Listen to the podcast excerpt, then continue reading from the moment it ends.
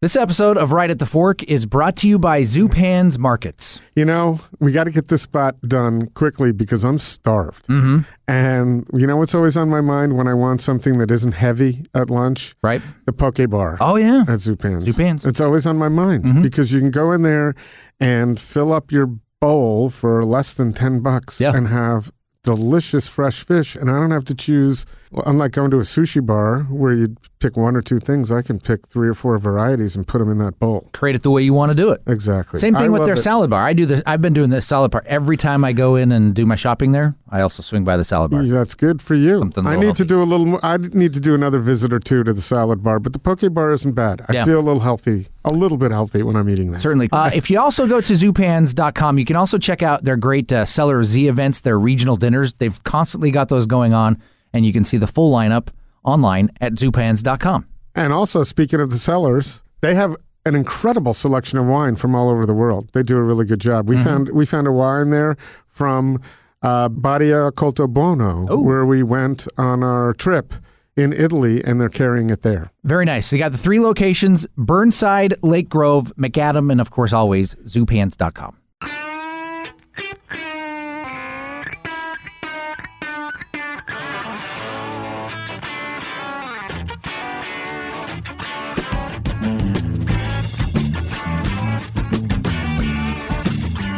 All right, here we go. It's Right at the Fork, Portland's food scene podcast, back for another week, back for a uh, repeat week. Is that what we call these, Chris? We love the repeats because what it means is our audience has Court, by yes. the way. Hey, Court Johnson. Hello, Court. Chris Angeles. Yes. Mm-hmm. Uh, thanks. Good to be here with you. But yeah. what it means is we've been here for no, a number of years together, and our audience has grown. So. Yeah. We felt that there were a lot fewer listeners to who had the opportunity to listen in years past. And so now here we're pulling some out of the archives for people to enjoy. This one from only a year ago. Yeah. Um, Aaron Franklin, not in, well, who's kind of become a, uh, what would we call him? Uh, the Austin ambassador to Portland. There we go. The Austin food ambassador I like that. to Portland. He's kind of, kind of like, you know, uh, cities have sister cities. He's kind of our... He's our brother from another mother that is Austin. Right. What? Yeah. I don't know. That you just got me confused. I have a I'm, son named Austin. I'm complete, so. I'm totally, that's me normally confused.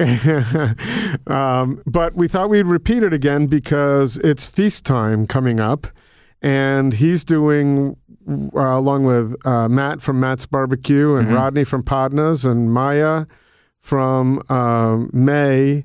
And I think there are some others in there, and I apologize if I don't know, but those are some four key people doing what is the hardest to get ticket in at Feast, which might be the hardest to get ticket all year long for an event in Portland. Totally. And correct me if I'm wrong, when we spoke to him about a year ago, he had just made the decision to not come to Feast because he had the fire. Right, is exactly. That, am, I, am I thinking of that correctly? If not, we can erase this whole thing right here. But no, I believe no, that's no, the way no. it all went down. Don't don't erase erase a thing. Okay. All right, uh, don't touch my, that me- dial. My memory serves me. Yeah, your memory serves you correctly. So they had a fire at Franklin right before, so he couldn't come to Feast, and they had to cancel that event. Yeah.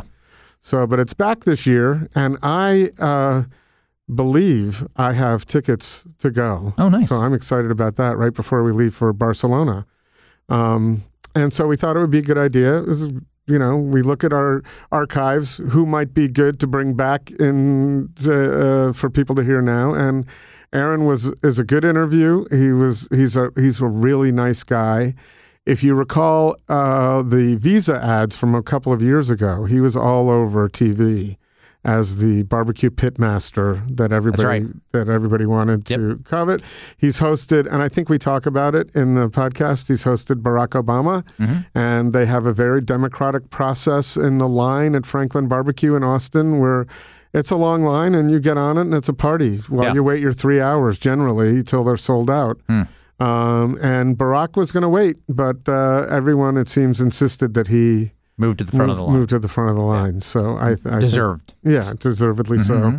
so. So I've had the good fortune of eating his barbecue, and it's just fantastic. Mm-hmm. It's a real treat. So it's also a treat to have him on Right at the Fork.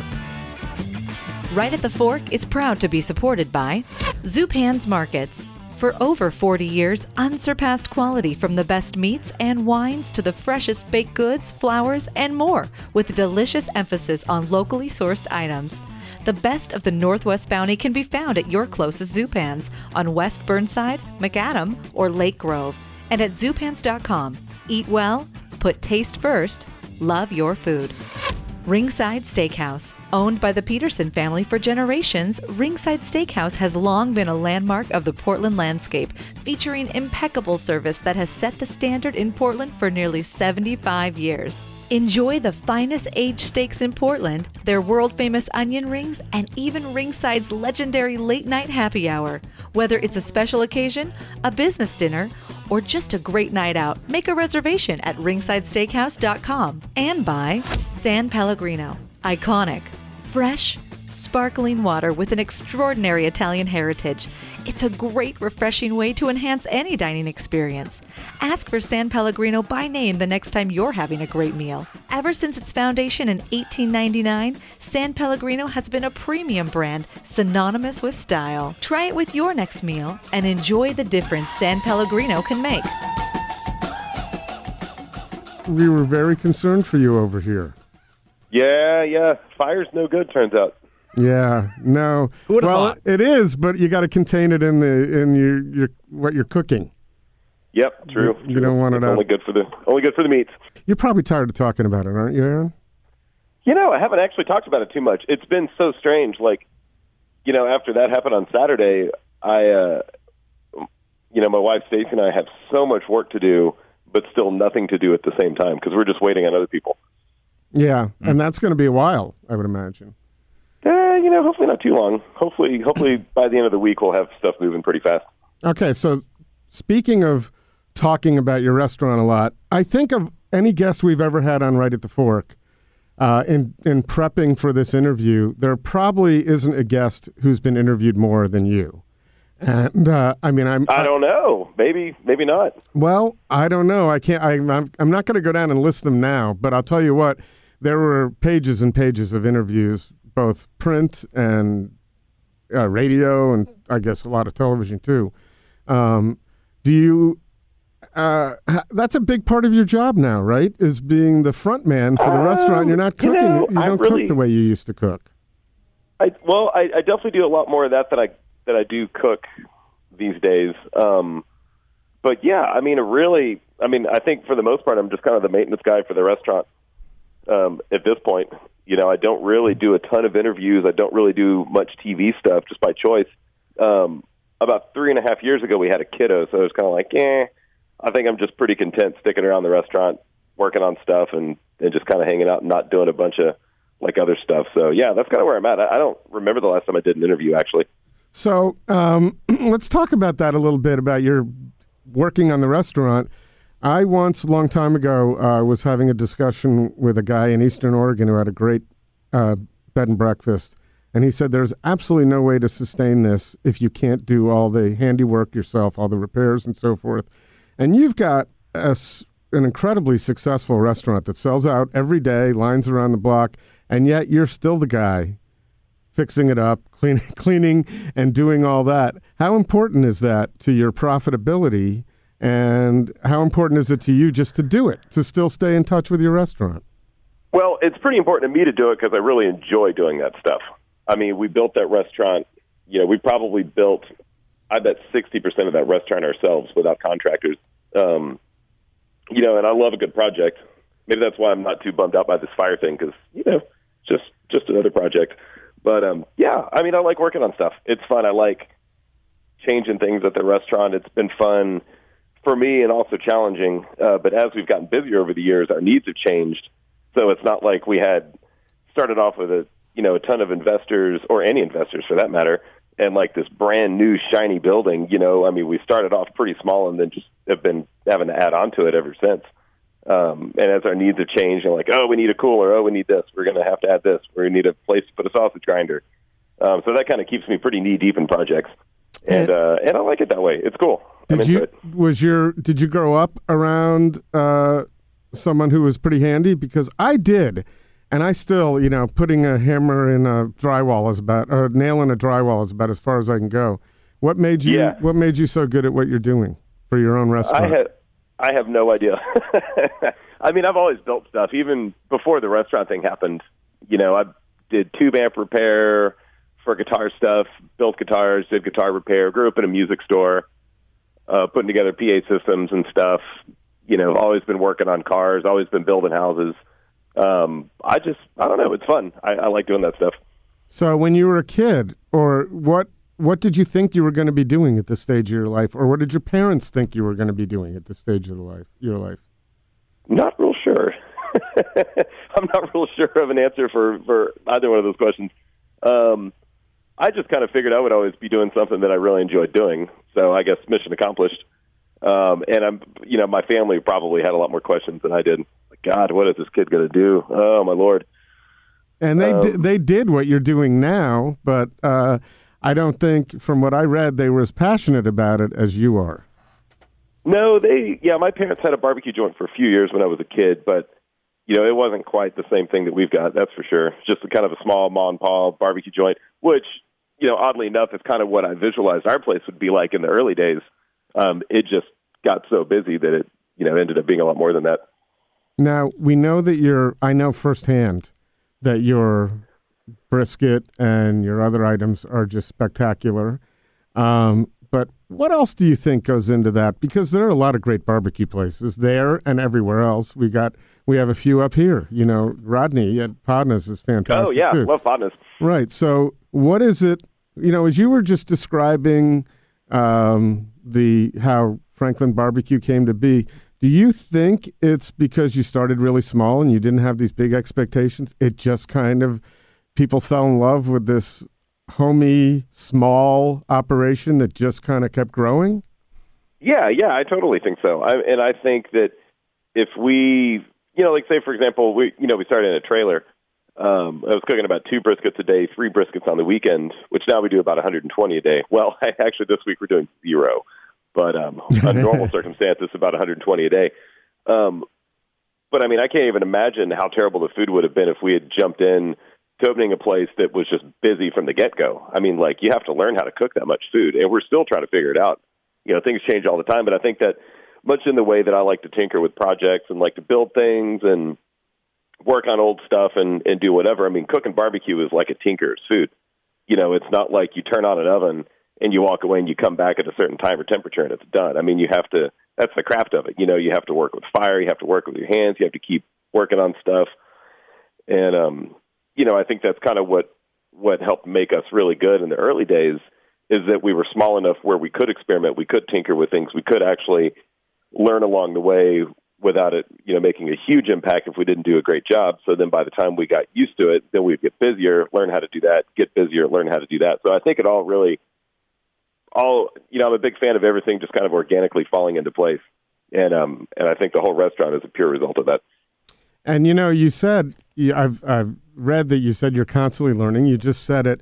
Is there anything you can cite in the last, how many years have you, has Franklin Barbecue been open now? Uh, working on eight years. Okay, so is there anything you can think of, and I don't mean to put you on the spot, but in the last year that you've learned that, that has been a light bulb to say, okay, here's, we've just tackled this. Uh, anything new in the eighth year?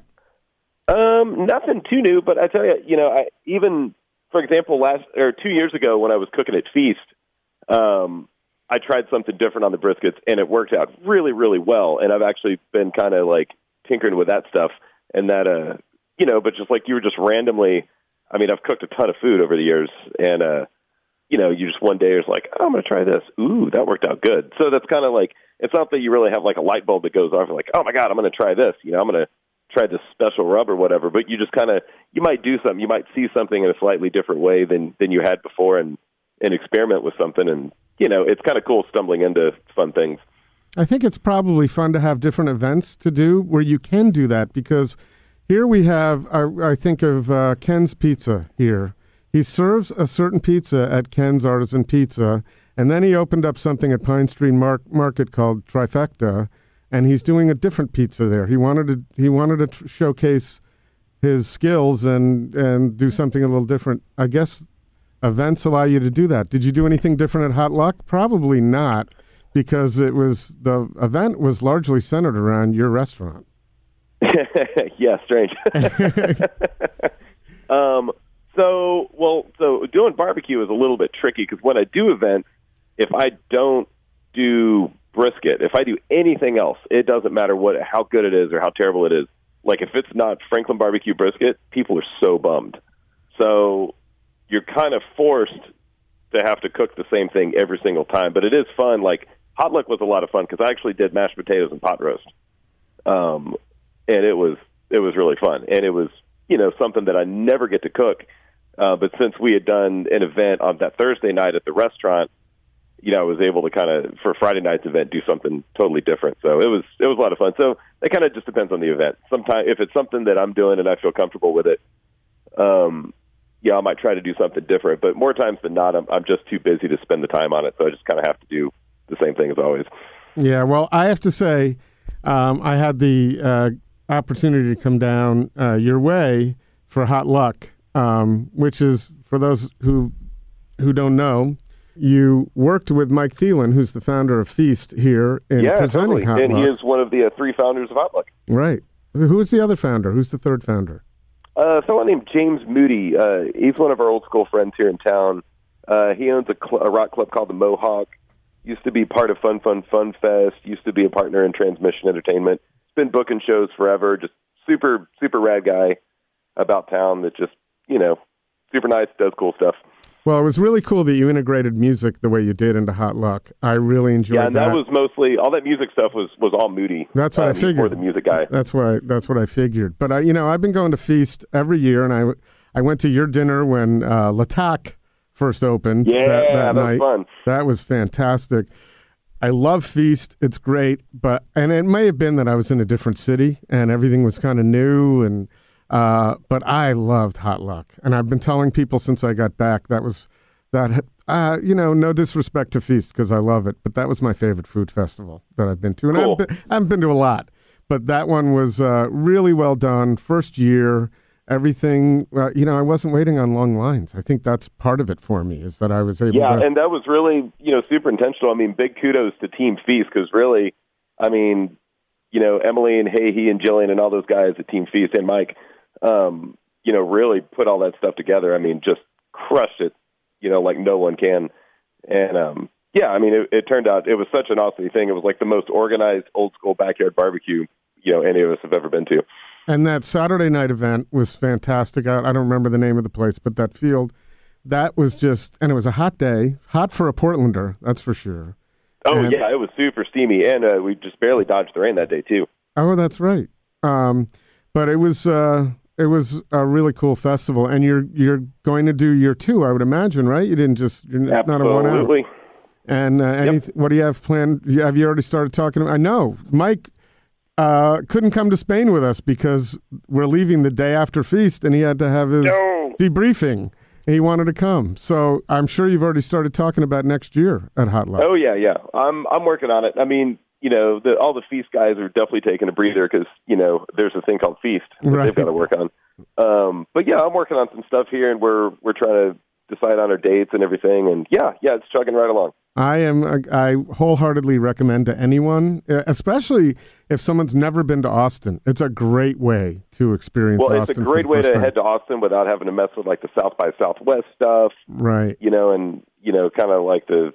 just the headache of trying to find a hotel room and all that kind of stuff. And yeah, I mean, I was I was super happy with Hot Luck. I, I couldn't have been more excited about it. I spent uh, a day on, a day or two on the front end and a day or two on the back end, and I got to go to uh, some places like uh, Laundrette, which I really liked. Um, but oh, I have yeah, a, that's a great place. I have a question for you. So now you're not um, you're not going to be able to be at Feast because you're going to be working on your restaurant, and that's such yeah, a shame. Yeah, unfortunately, I, it's such a bummer. We decided that yesterday.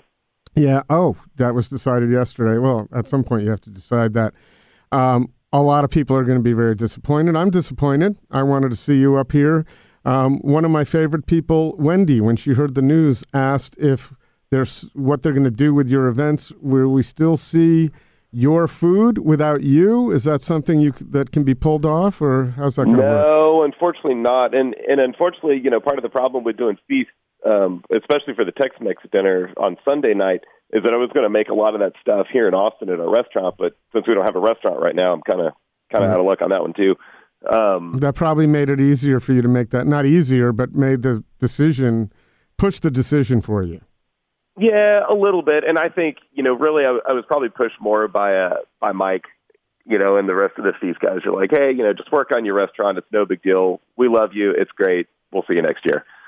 And, um, you know, and I think we'll probably come up there and do an event outside of, you know, after Feast.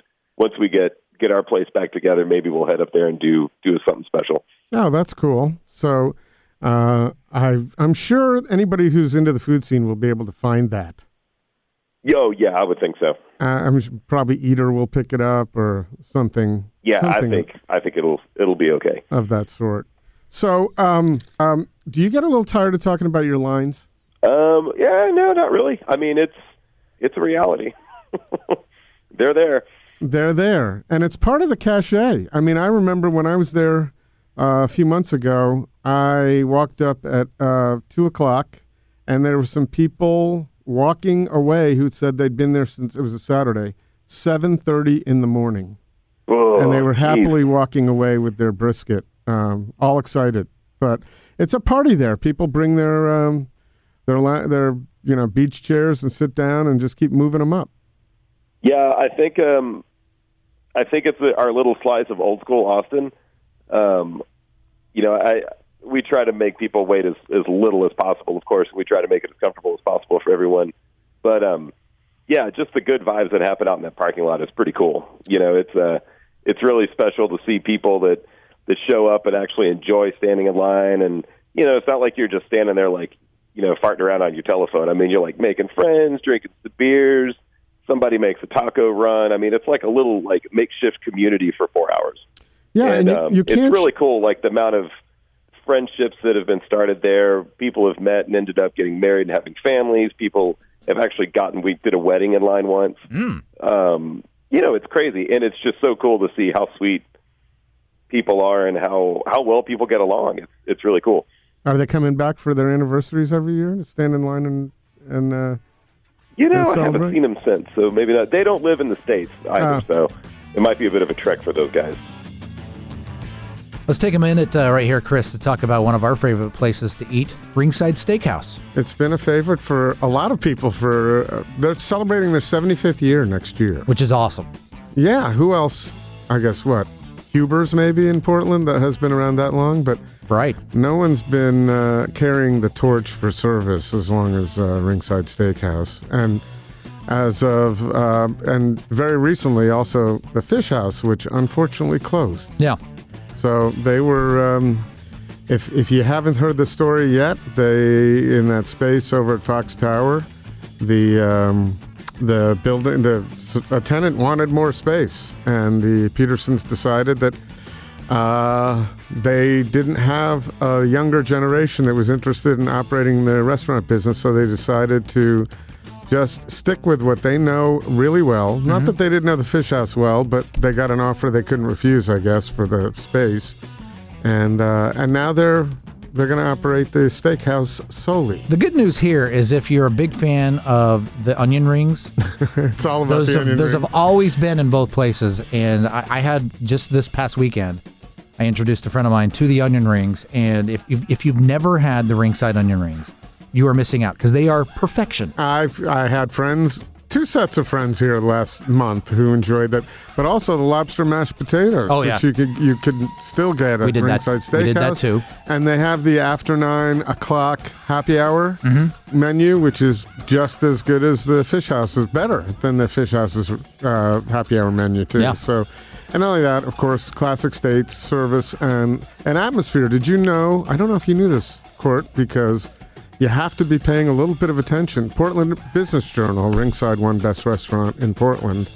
Uh, and a few categories as well. Not only Best Restaurant, but I think Best Service, Best Decor.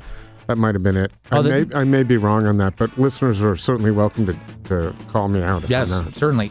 Easily the best service in Portland that I've experienced myself. I think so. Is at the steakhouse. It's, so. old, it's old school service. Right. It's, you know, it's asking the right questions and knowing what you like when you come in if mm-hmm. you've been there multiple times.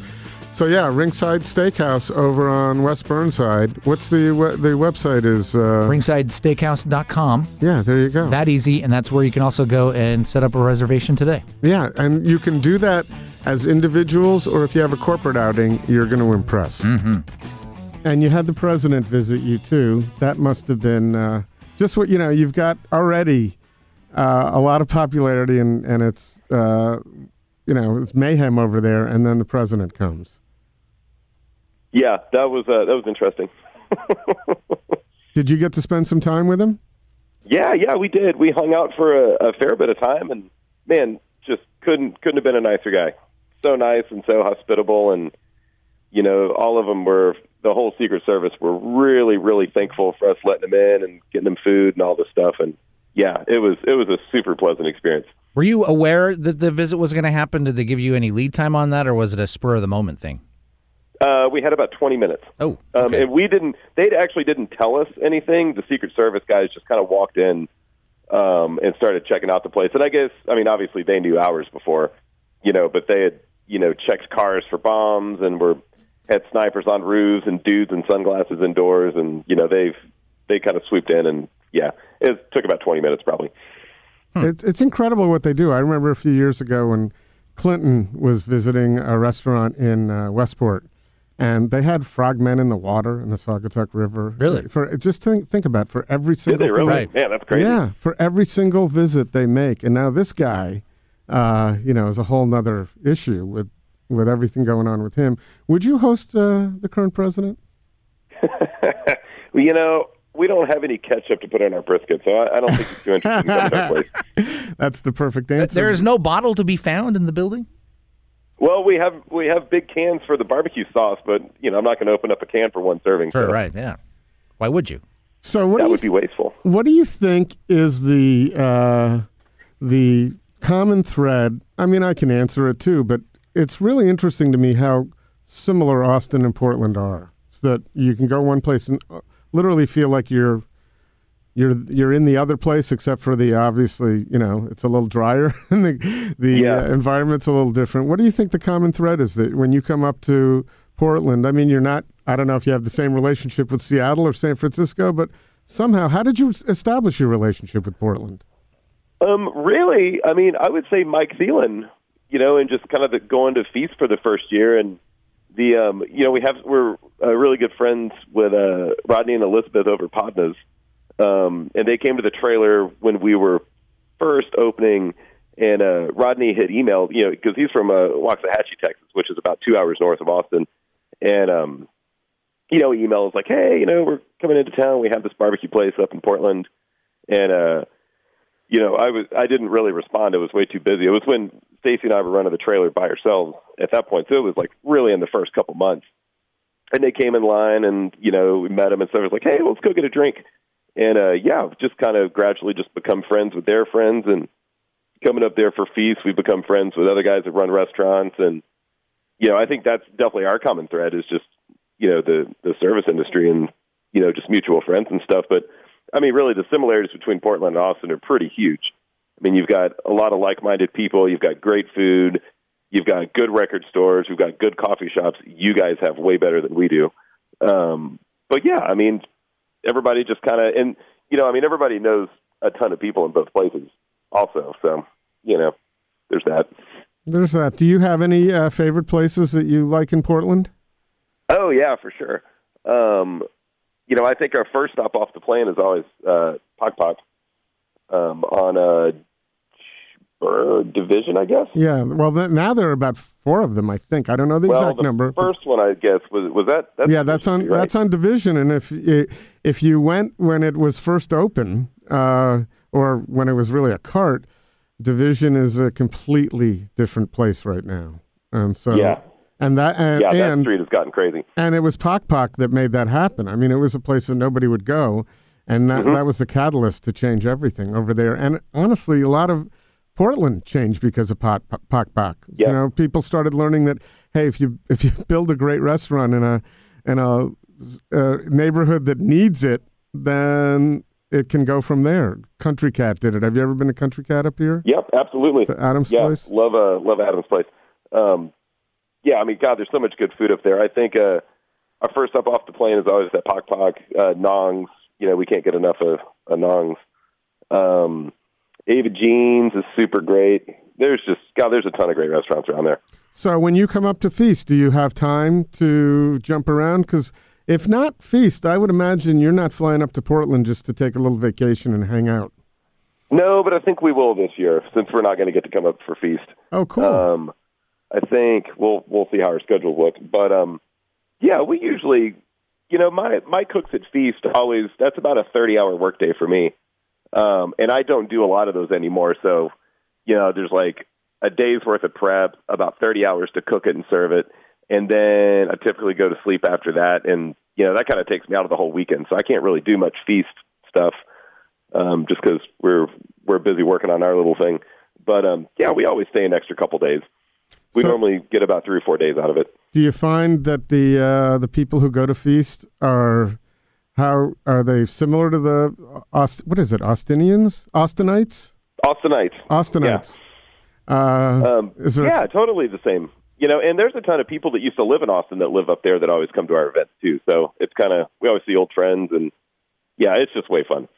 And so what it you- would, uh, I, I don't even do event. Like I don't, I don't cook festivals or anything. I don't do events at all, um, except Feast and now Hot Luck are really the only two things I do. And then I cook with uh, my friend Chris Shepard in Houston uh, once a year for a uh, an M S benefit. So I'm sure over time, yeah, you've decided, here's what I do, here's what I don't. You said you're not doing mm-hmm. many interviews now or television.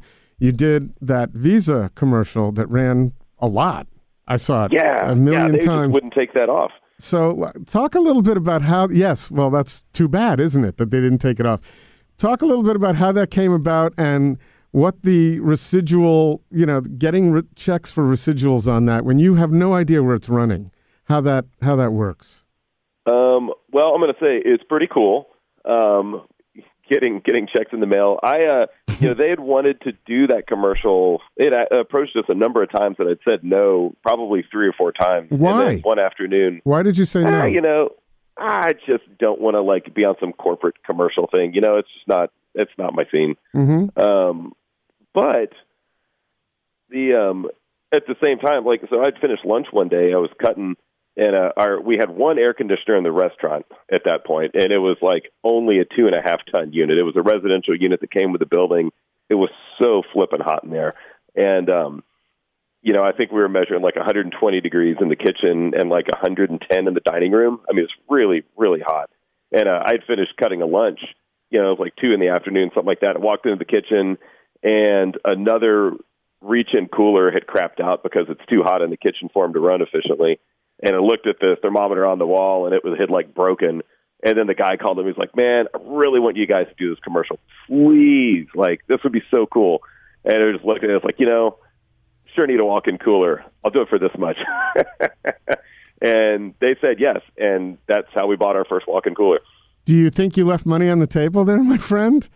We yeah, all, I don't really care. All, we all got a walk-in cooler. It's fine. Yeah, but still, you probably so was you could have got two walk-in coolers, right? Was it just that amount, or does, was because of residuals? Right, it keeps coming when you can't control it. I would imagine. Yeah, yeah, it was a little. I mean, we we got some we got some money, you know, for several months after that too.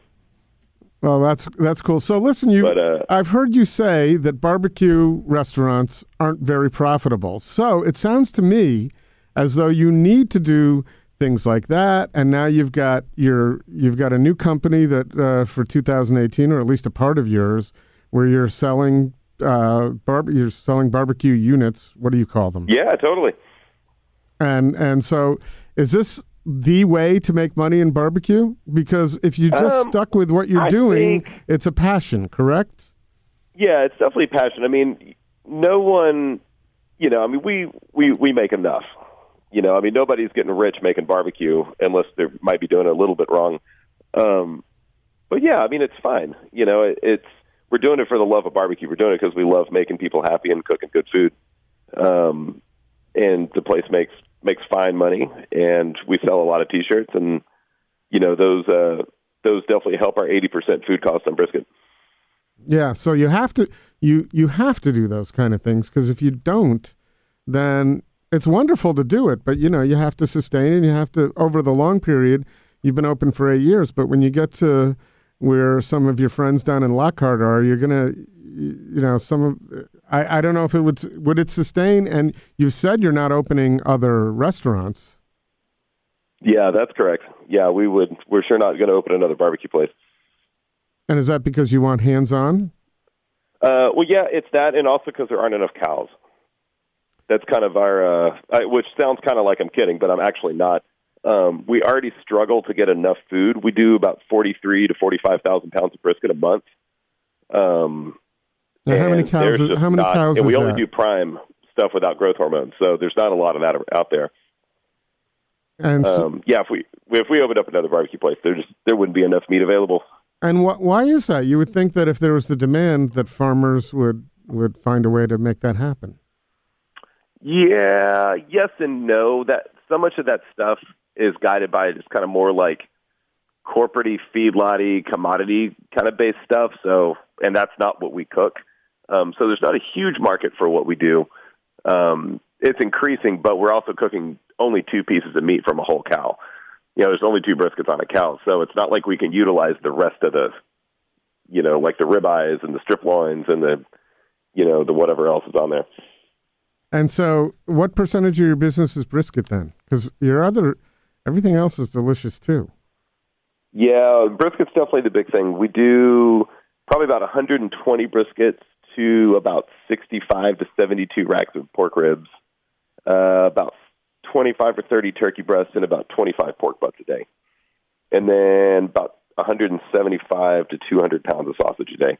Wow. And you can't, you couldn't cook more because you just don't have the, the capacity.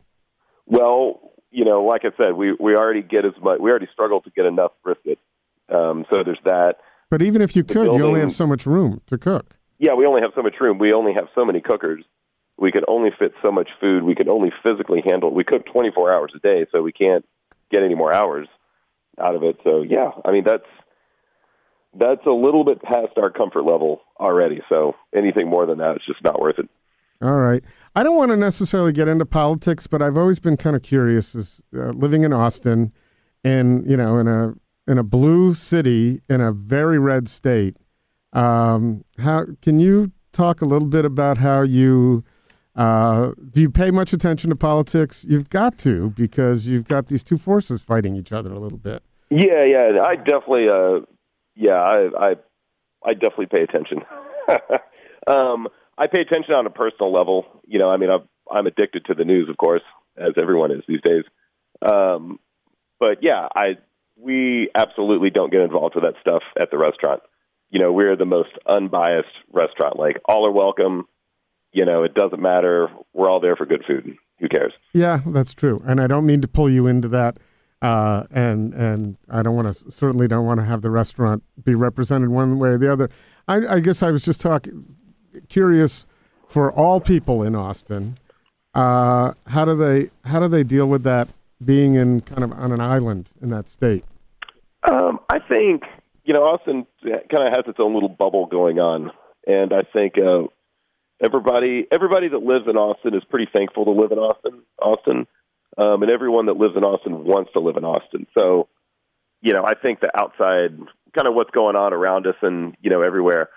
Um, Yeah, I mean, we we don't really let things get us down too much, you know. And I think uh, it's kind of the same as probably the same as Portland, same as anywhere, you know. Where do you, you think, do your own thing, keep your head down, and keep working? Where do you think you know? Portland is now. I think most people agree we've hit uh, a new level of development and growth in Portland, and and it's a changed city. I've been here since two thousand five, and I think in the last uh, last couple of years. We've got traffic problems we've never dealt with. And you've got restaurants here that have uh, different challenges. We've got minimum wage laws going, uh, changing, and uh, the cost of rent is going up.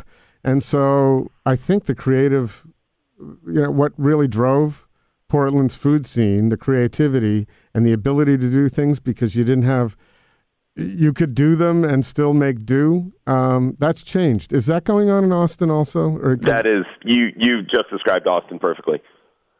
Oh, good. Then I then I'm an authority on Austin. Yep. No, true. So the same um, thing. So where, when no, did that? It's very much the same thing. Our traffic is terrible. Our cost of living is, is through the roof. And, um, yeah, very much like Portland. I mean, the, the people that made Austin, Austin, you know, like old hippies, people playing music, you know, artists, people doing doing whatever their, their passions drove them to do. Uh, a lot of those people can't afford to live here anymore. And, you know, if it wasn't for this restaurant, I don't think we'd be able to live here either.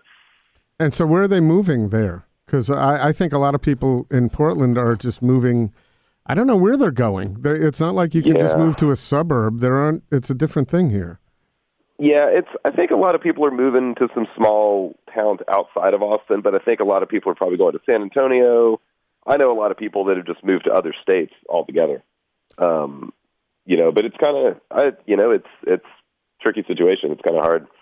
And how much uh, influence does San Antonio have on Austin? Because I was able to visit there a few months, and it's a, it's got some really cool things going on there, and it's it's bigger, right? You've got you've got professional yeah. basketball, uh, which you don't San, have in San Antonio is huge, yeah. Um, and they they do have some cool stuff. San Antonio has always been pretty cool. If I couldn't live in Austin but had to stay in Texas, I would totally live in San Antonio. Um, you know, I think San Antonio reminds me of how Austin was about twenty-five years ago.